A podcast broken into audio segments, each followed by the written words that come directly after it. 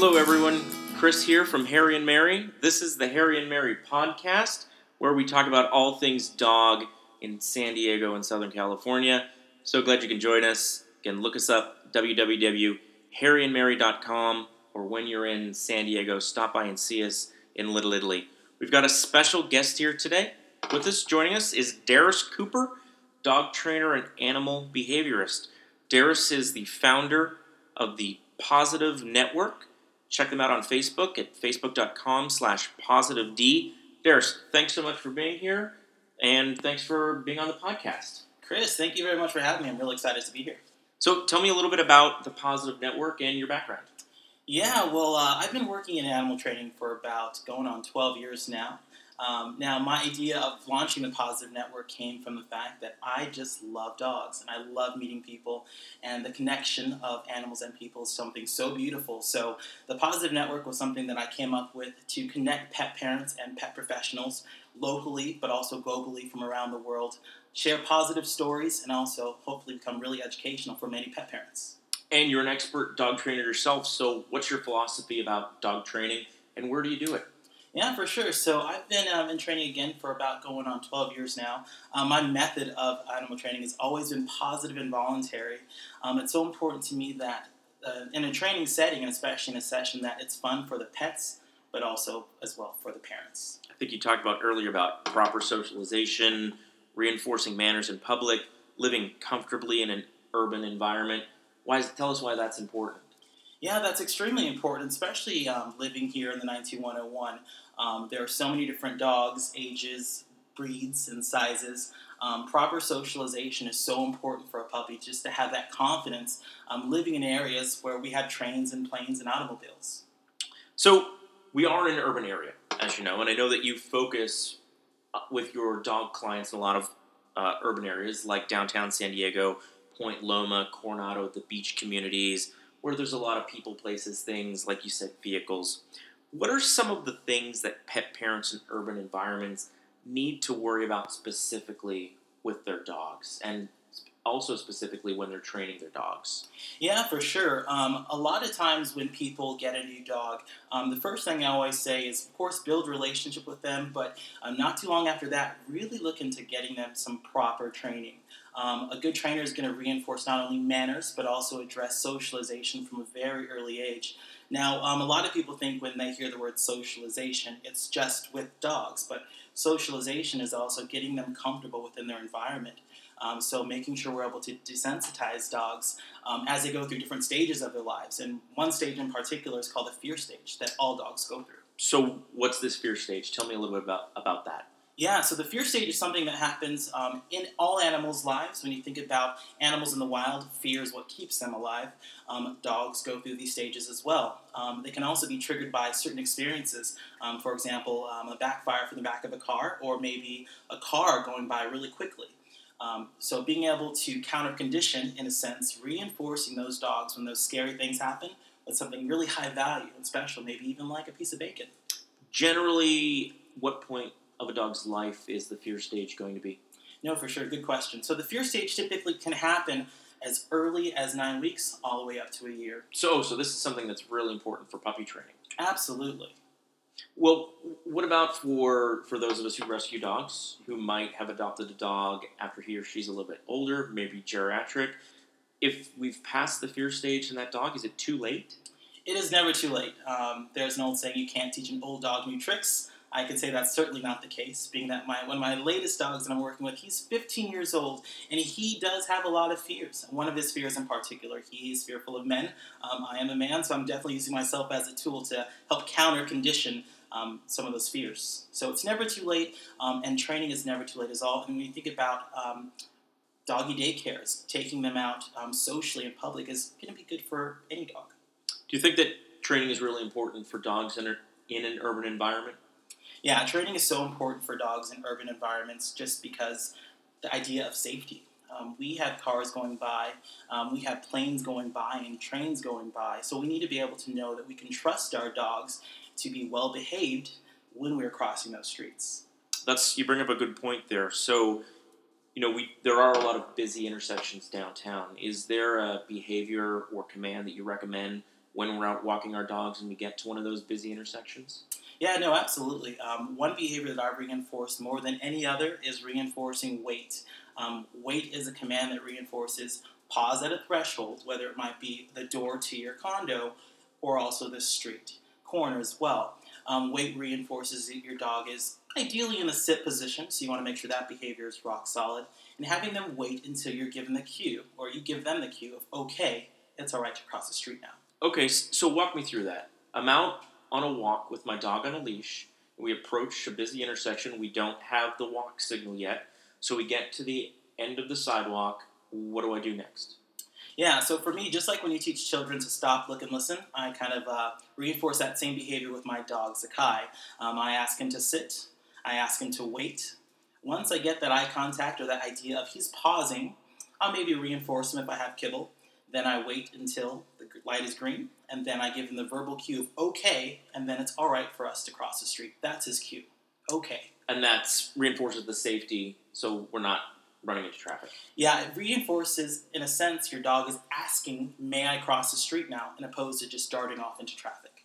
Now you mentioned something interesting about the treats. So Mhm. while we're going through the training process, maybe before the dog is fully got it, is it all right to bribe them or reward them with a treat during something like that? Bribing, yeah. No, when it comes to positive reinforcement, when you think about what is reinforcement, it's a reward. Um, what's more reinforcing to a dog other than a treat? You know, um, when you think about um, taking a dog in an urban setting, there's so many things that are out there that a dog might see as reinforcing, like a pigeon or even a person. Um, so we need to be able to compete with those elements. Um, and you know, some dogs aren't really motivated by treats, but certainly having something in your pocket to capture and reward the behavior that you want to see. Okay. So, speaking of being downtown, on the fun side of things, you know, in Little Italy, there are numerous bars, restaurants, tasting rooms, and stores that welcome dogs in. How, as pet parents, do we teach our dogs to be good canine citizens when we're at one of these public places, like a bar restaurant, with our dogs? Yeah, really good question there. Um, I've always said San Diego is a great place to be a pet parent, but even more importantly, I feel like it's great to be a dog. Um, having manners in um, a public place like a restaurant or a bar or a bar is so crucial. Again, going back to safety, but also you want to be that person that has that well-behaved dog. Um, at restaurants, in particular, um, there's many that are dog friendly. Um, the ideal etiquette for a dog at a restaurant is on leash in a down position at your side or underneath the table. Um, the reason why I say that is if you think about the dog is in a down position, typically their eyes and their mouth isn't sitting at table level. Um, but also, too, it's going to give them a safe place to feel comfortable while they're there at the restaurant. Probably also a lot of stimulation in some of these restaurants. What's the the right answer on whether or not it's okay to give my dog a meatball from the table? Is that a good idea or is that frowned upon? Now, from a trainer's perspective, I would probably say that might be frowned upon um, because, of course, we don't want to reinforce behaviors we don't want to see at home. Um, so, when you think about if you offer your dog that meatball at the dinner table, we're reinforcing and we're telling him, hey, listen, at the dinner table is where you get those high value reinforcements. Um, so, if you do go to a restaurant, I'd say pack a little bag of doggy treats or maybe some of his kibble so he can get reinforced while you're getting reinforced with that meatball and wine. So it sounds like we want to make sure that the dog is on his or her best behavior when we're out at a public place like that to reinforce behavior that supports that. Absolutely, yeah. My grandmother always said manners matter, and it certainly uh, counts with dogs as well. Well, what about when we're at a different area of downtown, like one of the dog parks? So, you know, we're probably going to get there walking, and the dog is going to be on the leash and following the commands. We approach the dog park, he or she sees his friends, it's time to run around and play. How do we turn off the dog training at that point and then turn it on when it's time to go back home? Yeah, so um, for me, when it, of course, when it goes to the dog park, that's probably one of the highest, most um, highest reinforcing places a dog can be, being the fact that all of his friends are there. Um, I do really communicate with my dog before going into the dog park. Of course, we are going to get there eventually, but there's a certain level of behavior that I want before we get there. Um, just because when you think about it, between myself and that dog park, there might be a street. Um, so, granted, he's excited to go to the dog park. Um, I want to reinforce calm behavior, um, until we get there. And that if you do that consistently, your dog will know that calm behavior is what gets him his friends and what gets him the dog park. And how important is that consistency? Consistency is everything. Um, dog training is all about um, muscle memory. It's all about building confidence. Um, it's very comparable to working out at the gym. Um, I can work out work out at the gym once a week, but if I don't follow a regimen throughout the week, um, what I'm doing for that one hour is pointless. So definitely consistency is key. What about the other side of the equation? Are there places downtown or in urban environments that you just don't recommend dogs go, either for safety or just not a good fit? Can you talk about that? Yeah, for sure. Um, so obviously, uh, places you want to kind of steer away from. Um, of course, be very vigilant with um, signs that are posted throughout areas um, that maybe are not dog friendly or dogs are not permitted. Um, specifically, county and city buildings will actually have very specific signs um, that are posted, and I'd probably stay away from those for safety, but also to you want it to be a good experience for you and your dog. And it's important to respect places that just can't be dog friendly for various reasons. Yeah, this is very true. You always want to make sure that you're being really respectful to those places that might not be as dog friendly as Little Italy. Do you have any specific equipment recommendations for dogs that live their lives in an urban environment? Yeah, for sure. Um, so obviously, in an urban environment, you want to make sure your dog is physically controlled, and that really goes to reinforcing what a proper leash looks like.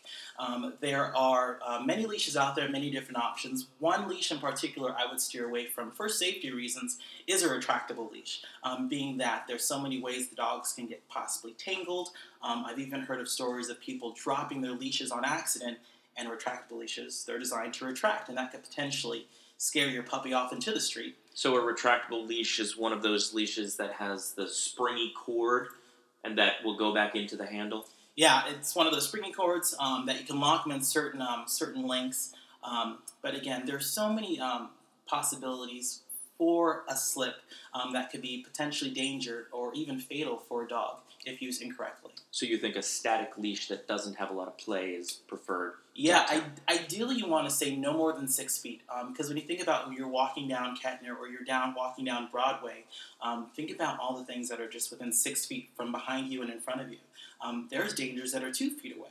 So I want to be able to know that I can control my dog reliably and redirect him if I need to interesting. That six foot rule is is a very interesting thing to keep in mind. Any other equipment? Maybe tags or microchips? Yeah, for sure. I think um, as a responsible pet owner, it's important to have some form of ID on your animal or your dog at all time.